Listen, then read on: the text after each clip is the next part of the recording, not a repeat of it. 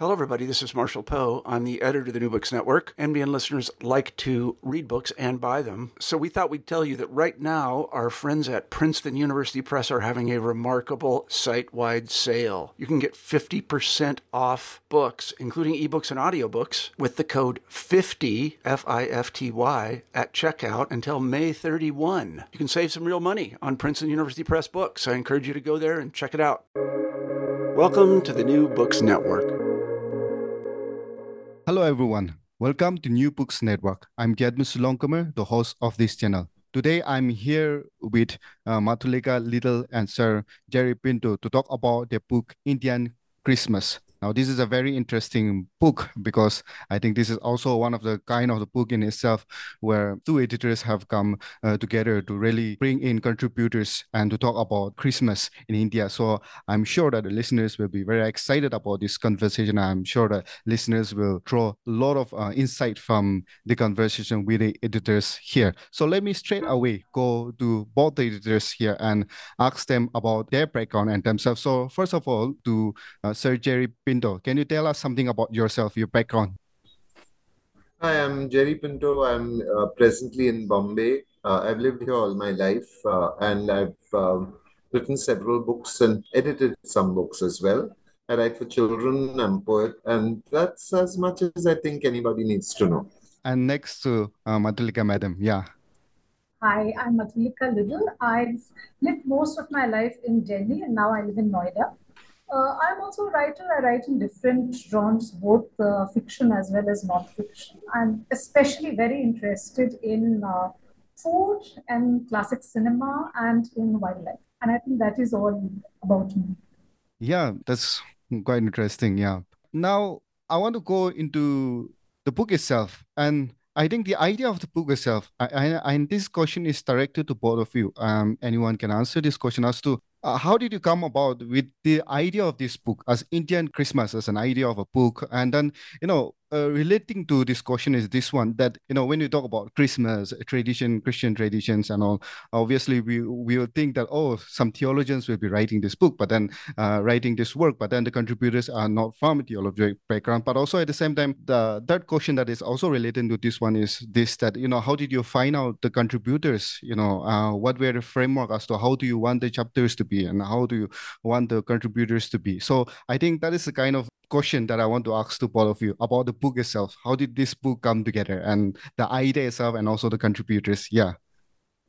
Uh, so basically, the book began with, I think, the time when uh, the government of India decided that 25th December would be Good Governance Day. And um, therefore, it was a kind of uh, almost like a takeover of Christmas Day, which until that time had been a holiday that had been recognized by everybody. And I was talking to uh, my editor and publisher, Ravi Singh, and both of us felt that we needed to have some kind of response to that. And we didn't know what kind of response could be made, except to say that Christmas is a very Indian holiday. It is a very Indian festival. There are many celebrations of Christmas. There are many varieties of celebrations of Christmas. They happen across the country. They happen in all kinds of unexpected places and in all kinds of unexpected ways. They've been happening for, for centuries now, and it's part of our cultural fabric. This book is a statement that Christianity and Christmas is an integral part of the Indian, the lovely, multi textured, multi traditioned, multi various Indian fabric. So that's how the book started. Madhulika, will you talk a little about the about the contributors? You know, I uh, one thing which, which we sort of uh, focused on was that it should not be a sort of uniform uh, form of uh, essay. So as you can see, if you if you've gone through the book, you will notice that there's a, it's very textured, it's very diverse. So on the one hand, you have an essay from say Manimugdha Sharma who talks about the history of Christmas celebrations, as in uh, terms of how the Portuguese, the Jesuits, came to Akbar's court and how they would celebrate and how Indians would be involved in that, those celebrations as well. I mean, they would come and see the cribs and things like that. So you have that on the one hand. On the other, you have, uh, you know, Indians from uh, as far apart as, say, Kerala and uh, Darjeeling and maybe Shillong and Nagaland and uh, Bombay and Punjab, talking about their celebrations of Christmas. On the one hand, you have something which is a fairly uh, serious, uh, emotional thing, like the opening poem by Rabindranath Tagore. On the other hand, you have these fairly hilarious anecdotes about a drunken Santa Claus. And you know, you have people sharing, uh, you know, their deep memories and their, their affection for uh, a family Christmas. So it's a very varied range, and that was what we wanted. We wanted to show a very different, uh, a wide canvas of Christmas, Christmas celebrations, and of how people perceive Christmas. Plus, uh, not just essays, not just poems, but also a lot of art. So, besides the fact that there are photographs, there are also lots of beautiful paintings and other artworks. And there is also, like for instance, Jerry had shared this beautiful uh, photograph of uh, crib images, you know, little crib figurines, which were beautiful. So you have a very, a very uh, diverse set of things about Christmas, and I think they all sort of mesh together to provide a very composite image of how Christmas is celebrated in India. It's an Indian Christmas, not just because it is Christmas celebrated in India, but the very Indianness of the festival here. That's very interesting as to how you know the book came as a response, but also at the same time how the, the chapters flow in forms of memories and how people are reiterating the memories and looking at Christmas and you know the Indianness of it. That's something which is very interesting. Now I would like to go to something which um, uh, Sir Jerry Pinto has also pointed out, uh, which I would pose as a question to both the editors here about why the birth of Jesus and the tradition of it the tradition of you know the birth of jesus and the tradition of christmas why it is uh, so much popular and why you know it has a meaning to each and everyone not only christians but also at the same time to people from other religious traditions. So can both of you tell us something about it? I think you know fundamentally christmas uh, the mystery of christmas is uh, centered around the birth of a child and the birth of a child, I think, was always magic in some form. Uh, when Margaret Mead went to the Trobriand Islanders, they told her that they had not yet made, she said that they had not yet made the connection between sex and uh, childbirth. Now, it is possible that in the early stages of humanity, perhaps that connection had not been made, which is why the earliest celeb- earliest figurines of uh, of of devotion were pregnant women, the villain of Venus and other um, other Venus uh, mother god figures like that, which were always heavily bre- heavy breasted, uh, swollen thighed, and heavy with child. Because obviously there was something sacred and wonderful and magical about this uh, about this act of giving birth, of producing new life from within the body. So in a book called The Sword and the Chalice, I think there's an argument that with that, um, as long as we were hunter gatherers, the act of giving birth was like central to the noumen of uh, of the tribe, to the uh, the way in which the tribe perceived itself. And as soon as we became um, uh, agriculturalists, then uh, the act of penetrating the ground became the male thing, and therefore the patriarchy uh, roles. So some of Christmas, I think, retains that old magic and uh, of the pre, uh, the the pagan magic, if I may be allowed to use that word, or the pre, uh, the early magic of uh, early religion, where there's um, where there's a great a great awe that surrounds the birth of a child. And so I think in many festivals, in many traditions, the birth of a child becomes really central thing. Um, and always, always is a cause for celebration. But in this story, particularly, we have a child who is being born under very difficult circumstances. It is likely that uh, the powers that be are ranged against him, the forces of evil and darkness are ranged against him. He can be put to death at any time, and indeed, the massacre of the innocents happens a little while later. Uh, he is a homeless child. Uh, he has no place. Uh, his his mother and uh, father are exiles. They are they are wandering about, looking for a place for him to be born. And the capitalist institutions of the city refuse them, turn them away. And finally, he is given space in that half domesticated and half wild space of the manger, where there are animals, where there is nature, but there is also the domestication. And that is where the child is born. The child is first in, announced to, by angels, announce the child in the story to shepherds who are watching their flocks by night. If they are watching their flocks by night, then these shepherds don't have folds, they don't have homes. They're probably pastoralist shepherds, probably wandering shepherds, and that makes them uh, makes makes us aware that they're probably poor. So this is another way in which the signal goes out that this is a festival for all of us. It's a festival for the poor, the first visitors to him, to the Christ child uh, the three magi who come from a different faith tradition. They they offer gifts, thus starting the gift giving tradition: gold, frankincense, and myrrh. And already in the myrrh, there is the foretelling of the death of Christ and his uh, interment and and his uh, you know being put away in the in the sepulchre and rising on the third day from the dead. Frankincense and gold, of course, are also gold was just useful, I think. Uh, so, the, but these three uh, uh, men from another faith tradition, they keep the faith with the Christ child and don't go back to Herod. They return to their country by another land. It's a beautiful story, and it is such a lovely story when you look at it in terms of how uh, society still treats the poor, how society still treats the homeless, how society still treats the exile and the refugee. And it is a challenge to all of us, I think, to ask. There's a lovely line, I think, somewhere in Hebrews, which says, Be not um, unkind to the stranger, for they may be angels in disguise, warning all of us against xenophobia, warning all of us against uh, making someone the other or making or being afraid of someone because we don't know them. I completely agree with what Jerry says, and Jerry, I think, sums it up really beautifully.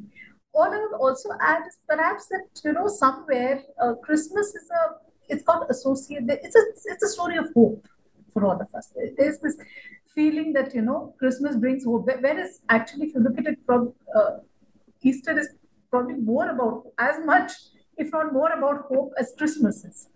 But yes, Christmas has there's this uh, sense of hope, and it's a it's a uh, the story of this child coming as a beacon, and you know the the whole that whole aura of the you know the star and the rejected parents and uh, you know this whole thing coming together. It's i remember as a child i was told about this story and it was my mother would tell me every christmas it would and i knew what was coming. She would sit down and she would tell me the whole story. And i would listen rapt because it was such a there was so much joy in that story you know, and I, I still, even now, I went to see my daughter's nativity play in school the other day.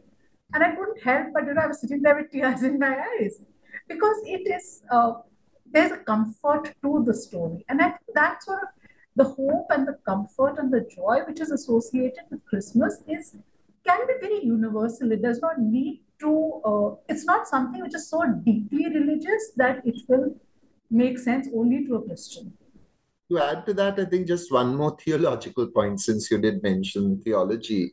If you look at the at the four gospels, which tell us the story of Jesus in um, in stereoscopic fashion in four different ways. The person who gives you the most vivid account of it is St. Luke. Now, St. Luke was the person who was not there. He never met Jesus. Tradition tells us he was Greek, he was a physician, and he came from Greece, and he but he met the mother of God. He is supposed to have drawn most of the material that he that constitutes his gospel from Mary's lips. And all traditional portraits of Mary after that are portraits that, because Luke is supposed to have done the first portrait of her, right? He's the one who painted her the first time, and every painting is then draws from that from that tradition. So in some ways, what you have is now a narrative of the mother, right? This is a narrative of the mother. And if you look at the at the mother of Jesus, not very far from where I live in Mahim, there is a a church called St. Michael's Church, where there is a novena. And that novena is a nine day prayer to, uh, to the Mother of God, the Mother of Perpetual Succor, which is an icon that comes to us from Russia. The icon is a black Madonna holding a, uh, holding a black Jesus. And uh, the angels, two angels, present to him. Uh, one presents a crown of thorns and one presents the cross. It is as if they are foretelling his sorrow. And the slipper drops from the foot of the of the child in fear in fear of what is coming. Now, this waning of fear is because every Christian child who knows the nativity story also knows the passion story, also knows where this is headed. But this is the safe space of the story. This is the good part of the story. This is the part that you can just celebrate with, with joy right? And i think uh, therefore that becomes another another source of the of the mystique of christmas that there is a foretelling and there is a mother figure who is young. She is really young a young woman um, you know who has been who has been suddenly given this huge responsibility. She will bear the child uh, the god's child. She will bear god. She is the god bearer right? She accepts it with uh, with great uh, uh courage and with great obedience, with therefore becoming a model in some senses, and then, uh, you know, ponders these things in her heart. It's a lovely line because it's this pondering that takes us to the figure of Stabat Mater, the mother standing at the foot of the cross, the mother who stays when her naked son, beaten and scourged and crucified, is hanging there and and bears witness to his pain. I think the story in itself, the whole the whole unfolding of the story begins here. And this is why that story has such power still 2000 years after it was first told. Yeah, wonderful. Now, I want to ask about writing. I think in academics, I think writing, and also me as an anthropologist, when we write, you know, we write about the other, you know, and I mean, we don't really flex on ourselves, right? In many of the academic writings, and and this book is about writing ourselves, you know, every each contributor is writing about themselves, uh, writing as an experience there. So it's more of they are writing about the embodied experience of Christmas in a sense. And I think this is something very interesting about this book itself, that how the people's experiences unfold, right, in terms of writing. So can both of you, uh, I mean, tell us something about uh, how, you know, these writings, because as uh, Sir Jerry Pinto also have mentioned that, you know, this book is a form of response, but also it goes beyond that, right? It goes beyond the responses that it has and it, it, it caters to the emotion it caters to the person the uh, personal aspect of it. So uh, how are these writings in that sense uh, how, how does these writings the contributors uh, bring about all of all of this aspect uh, writing about their uh, experience of christmas you know? Um, can you tell us something about this one? Yeah. Madhulika? what can be embodied in the experience of christmas than eating you know, I think at least for, as far as I'm concerned, uh, see the way I write when I if I'm writing about myself, my own experiences, the whole thing uh, comes to it's, a sort of a reliving of what I have gone through, and because I have you know, I would not take up a writing assignment which uh, upon this sort of a topic if I didn't already know something about uh, the thing. So when uh, uh the editor at the publisher uh, Renuka Chatterjee is the person I usually uh, interact with. She phoned me and she said, you know, I did not realize for a long time that you were not, you were Christian. And she said, if you're a Christian, you would have some memories of Christmas. I said, yes, of course I do have memories of Christmas. And then she got talking to me and she wanted to find out more about my family and all. And I had enough to uh, sort of do an essay. So she said, why not? And I said yes because I had enough to write about. So I think the important thing there is first of all there should be you should have that uh, the experience and the the memories to be able to do justice to something like that. And I think secondly you should there should be a certain level of openness. You should be willing to let people know your uh, you know, sort of your secrets or whatever, even when they're a little unpalatable. So, you know, uh, that that was it. So I fortunately I have very distinct memories of Christmas from different periods of time. In fact, uh, I think Christmas is one of those things, of, one of those aspects of which my memories of my uh, paternal grandparents' home, for instance, are most vivid around when uh, we used to visit them for Christmas. Because somehow my father was, you know, he was in a transferable job. He was, he was in the IPS and he got transferred all over the country. And so, as a result, I never got to meet my grandparents on either side of the family except at Christmas because we would go and spend Christmas with them. So all my mem- very early memories of my grandparents are of my grandparents at Christmas time. And my memories of their homes, their respective homes in Saharanpur and in Calcutta, are also of Christmas time. So, you know, I I came from an area where I had a lot of things to say. And uh, so I could wax eloquent about them. And I think if you read the essays in, in the book, you will find that a lot of people are talking not just of their more recent past, but of, you know, long back. So there is, there's a whole bunch of us, including Jerry and I think Anupama Raju as well, talking about how uh, we used to listen to uh, Jim Reeves' Christmas carols and things like that, and talking about uh, how Christmas used to be for us when we were children. So uh, it's a lot of memory, it's a lot of experience, and it's a lot of letting people know it. Sort of, in a way, sharing the joy, you know, sharing the, the happiness which came out of spending Christmas in a certain way think except for the word of God, which is we are told sempiternal, which is uh, you know exists in the past, in the future, and in the present, all writing is based on memory. Even if you're writing a very present tense kind of thing, I am feeling this now. What you write about, feeling you write about, is a feeling that you have had, you have experienced, you have turned into language, and then put down on paper. So everything that you embody is actually embodied experience. It is not the present, it is the past. And therefore, all uh, all writing is in a, is a way looking back.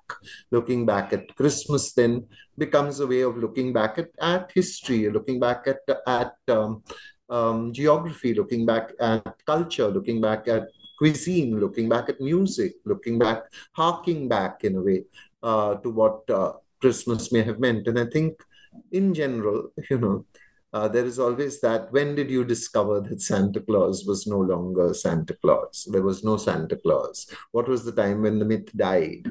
And that is therefore like um, there is a pre lapsarian Christmas and there is a post lapsarian Christmas. And both of those have, have their own joys. Pre lapsarian Christmas, of course, because it is, uh, it is generally when you are um, a child and, and you, you have no say in almost anything, including the presents that you get and then there is the post lapsarian Christmas where you perhaps become an economic agent. You have to buy presents yourself. You have to, you know, consider how your money is going to be spent and where you're going to spend it. So I remember the first time I read um, um, Jo's Boys, I think it was. No, not Jo's Boys. Little Women. Little Women starts, right? Uh, Madhulika, with Christmas would won't be Christmas without any presents. Yes. Says Joe angrily or something like that. And I think that whole, uh, like the whole notion that the March sisters are giving up their presents so that they can, uh, you know, support people who need food. And their rich neighbor hears and is very moved. And he brings them presents. So he becomes their secret Santa at the end of that chapter. And Jo slaps slaps her her pocket where she has her copy of Undine and Sintram, a book that I have never been able to find out. After that, I wanted to read it because I liked Jo. I wanted to know what Jo wanted to read, and I thought I should read it too. But I never, I could never find this book anywhere ever. So uh, it's just like that. The narratives of Christmas are many, like the Christmas a Christmas Carol by by Charles Dickens, right? and so many others that come that have uh, followed afterwards, uh, including uh, you know it was the night before Christmas, and all through the house, not a soul was stirring, not even a mouse. You know, and the, or the, how the Grinch stole Christmas. So many, oh, miracle and the Christmas movies that we have, thousands of them. Or that lovely moment in 36 Chowringhee Lane at the end, where there's a where Violet Stoneham has made a cake and goes over to uh, to her ex-student's house and is told and discovers that she no longer has a place in their world, but sits on the street with her cake, recites Shakespeare, and a stray dog wanders up to her. So, so many beautiful ways in which Christmas has been annotated and celebrated. You remember, uh, again in Aparna Sen's 36 Chowringhee Lane, Silent Night, Holy Night playing, and poor, a woman sitting on the road with her baby, a poor woman sitting on the road with her baby is presented you know, to remind you that Christmas is also about poverty. I think so, so many beautiful things flood back when you think about Christmas. No? Thank you very much for that. Uh, such an enchanting, you know, expose of uh, that question. Now, I want to come to the heart of the book itself, and that is what um, it's about the indigenization of Christmas in India. And I think you know india uh, as a country has so many traditions um, you know so many cultures uh, beliefs and practices and all so i would like both of you to uh, take some of the examples from the book uh, north south east west and then you know talk about the indigenized tradition that comes out from the india as a country Sure. I think one of the interesting things about uh, about Christmas music is that it always started with uh, relics of the 1950s of you know white America singing a white Christmas and uh, I don't know. Yeah, generally those uh, those uh, all I want for Christmas are my two front teeth and with my rubber pum pum rubber pum pum pum pum with my drum it was standard, right? And then uh, around the 70s and the 80s, I think there began to become a movement to say that, you know, we've got music of our own, we've got tunes of our own, we have ways of, of celebrating this birth on our own. And we, uh, one of the things that we did in the book was we put in uh, translations of Punjabi Tappe, which celebrate Christ, you know, and uh, the birth of, uh, of Christ. And we put in uh, um, a cat flute by Yahweh, uh, Ghungru Sister Sister, you know, which is uh, which is a way that shows you that uh, that slowly um, you're, making this your own. Uh, and you're uh, changing things. I think you know uh, one of the wonderful things. Other ways is in the way in which food responds to Christmas, and I think Madhulika would be very good on that. Yeah, actually, you know, one thing which I really, uh, I've always found very interesting. For instance, when I was young, and it, it, all across, in fact, not just when I was young, but even now, uh, our Christmas food, barring, say, uh, Christmas cake and the donuts, which my mother always used to make and which I keep making, which I make to this day, everything else was very, very Indian. You know, I mean, like uh, my mother would make gujiyas or she, she would make namak paras and then for Christmas lunch, we would have something like a chicken curry and kebabs and pulao.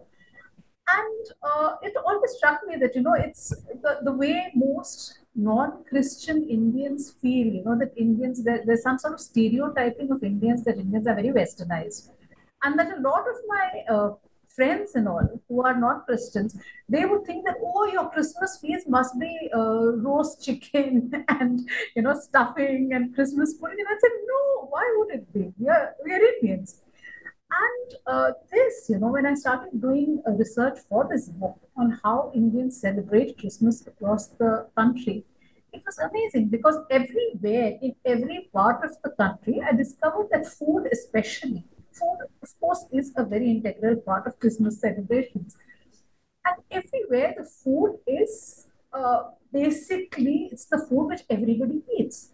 It's the sort of festive food which everybody eats, irrespective of whether they're Christians or not. You know, so for instance, in uh, say in Kerala, you have a duck curry or a duck roast. And when we say duck roast, it is not the sort of roast which foreigners, the Westerners would know. Uh, you know, you'd have that sort of thing. In Punjab, they have things like uh, uh, dal makhni and they have tandoori chicken.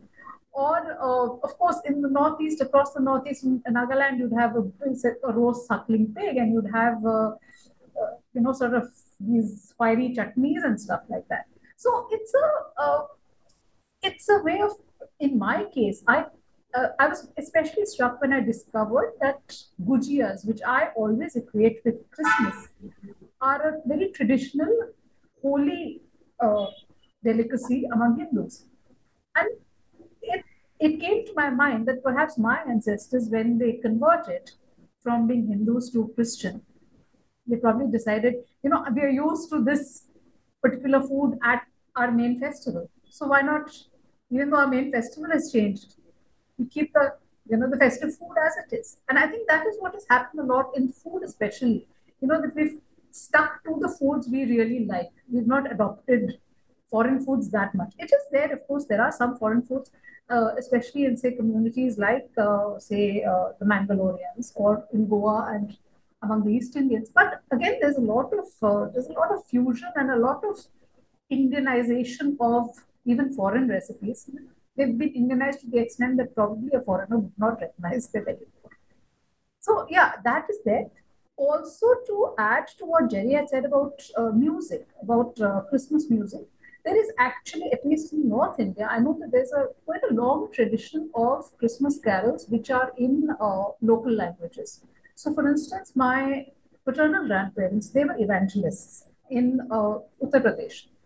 And my grandfather and his father were good friends with this Punjabi evangelist called Sadhu Sundar Singh. Sadhu Sundar Singh was uh, born Sikh, but he converted to Christianity and became a, a very well known missionary. And I believe he was the one who sort of uh, composed also perhaps uh, various carols and all. So some of our favorite carols in Hindi and Urdu and Punjabi in our family they came down from my grandparents' time. So we used to like, you know, b- much before uh, my parents jumped onto the Jim Reeves bandwagon, they used to sing all these old uh, Urdu carols and a couple of Punjabi ones as well. And uh, those carols do go on till this day. There are new ones coming up every now and then, people composing their own carols.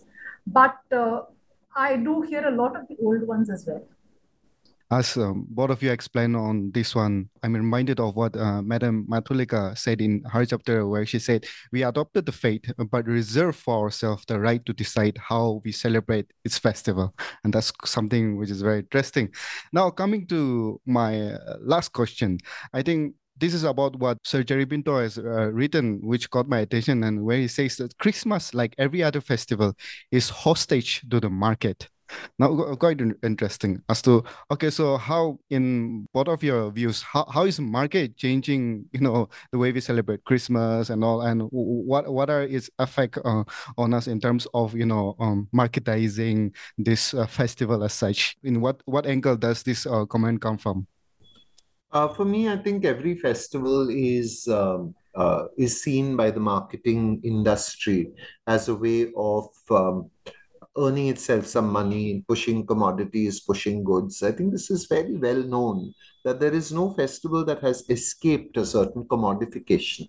So I think, uh, but in general, the the joy of the festival is not in the commercials. The joy of the festival is in this in uh, the community spirit. It's a family spirit. It's in the in the giving and the receiving of love rather than of uh, of actual objects. It's in sharing sharing the food that you have sharing the the christmas spirit or the festival spirit that you have. It's in the other things that that don't have much to do with uh, with money right? And i think um, uh, the commercialization of christmas is almost inevitable because that is what marketing people do. And um, sometimes when you talk to them, they're a bit apologetic about it as well. But really speaking, that is what they do. They have to see a marketing opportunity and make the most of it, try and get you to spend money that you on things that you don't need. Uh, that's pretty uh, sort of fundamental marketing 101, literally. And I think even new festivals have been created uh, specifically to encourage people to do uh, to indulge in in uh, um, in commercial activities, indulge in buying, make people buy. Uh, so I think um, I I wouldn't say right and wrong. I wouldn't say it's right or it's wrong, but it seems to be a human impulse. And buying and you know uh, going out and doing retail therapy, as it is called now, certainly seems to make some people happy. So I have no moral objections to that. I have to say. I'm just saying that this is what ha- what seems to be happening. Pretty much agree with what Jerry's saying because that is how it is. And uh, I think there is enough space around for us to live with the marketing people and to live with this commercialization and to find our own way through it. You know, I mean, we might, there might be a time when we also sort of jump onto it a little bit. I remember when uh, I was young, when I was very small, my mother used to make only a selected number of things for Christmas and then sometime in the 1980s, this condensed milk named Milkmaid came to the scene. And suddenly my mother discovered this recipe for chocolate fudge made with Milkmaid. And so she joined that to our list of everything that was made at Christmas. So, you know, I mean, uh, okay, I personally don't go very much for commercialization, but you maybe can't avoid a certain amount of it happening in your own life. Now, I want both of you to give uh, sort of a closing remark. Now, when we look at India, now there is religious tension, political tension, and now Christmas is that kind of festival, that kind of moment that talks about, you know, unity, peace, uh, love, and all of those things. It, it brings hope also. So, I mean, something to the listeners to, you know, give them hope, but also at the same time to talk about the crux, heart of the book and where we should head forward, uh, taking this one as Indian, you know, as Christians, that Christians are part of India as a multicultural and multi-religious context and place. Uh, how do we really understand and how do we really move forward? Can both of you, as a closing remark, talk about something to the listeners? Yeah, regarding that point. Yeah. I don't think there is any festival that isn't about hope, that isn't about uh, unity and peace and love and all the rest of this. All festivals are, have the same message. All religions have the same message. But I think uh, uh, an ancient tribalism makes us uh, try to divide people up and say, uh, this is who I am, this is who you are, and I am a little suspicious of you. And I think that suspicion uh, is akin to the way in which the doors of the inn were closed on the Holy Family when they came looking for shelter. So perhaps the, the message here is keep the doors of your heart open and welcome the other in. It's beautifully said, and I totally agree with uh, Jerry that you know keeping uh, the doors of your heart open and being ready to listen to other people and to understand how their uh, lives are lived and that how differences are not something to be uh, scared of. Mm. That is, I think, a very important part. It's okay if a woman is pregnant without being married, as Mary was. And it is okay for people to be far away from where they're supposed to be living uh, because they're out for a census. And it's okay for them to not have a room already booked. I, found a, a, a sort of a comic meme the other day about how Mary and Joseph are having a little fight about why didn't you book a room? But you know, it's it's all okay, and the important thing is that you find peace and there is hope, and that you're willing to welcome everybody into your heart. You know, the setting up doors in the first place is doesn't work. I think uh, this is such a wonderful book, but also at the same time, both the editors are such a wonderful communicators, and you know brings out the essence of the book so wonderfully. Uh, thank you, Madam Madhulika and Sir Jerry Pinto, for being here at New Books Network. And I would like to request the listeners to really get this book, and especially, I mean, especially people from outside, right outside of India, to know how Christmas is celebrated in India in its own unique way. And I think this is the beauty of the book, and I think each and every listener should uh, get this book and also at the same time i believe that the listeners will have garnered a lot from this conversation so thank you very much to both of you. Thank you very much dear thank you madhulika. Thank bye. you. thank you. Bye.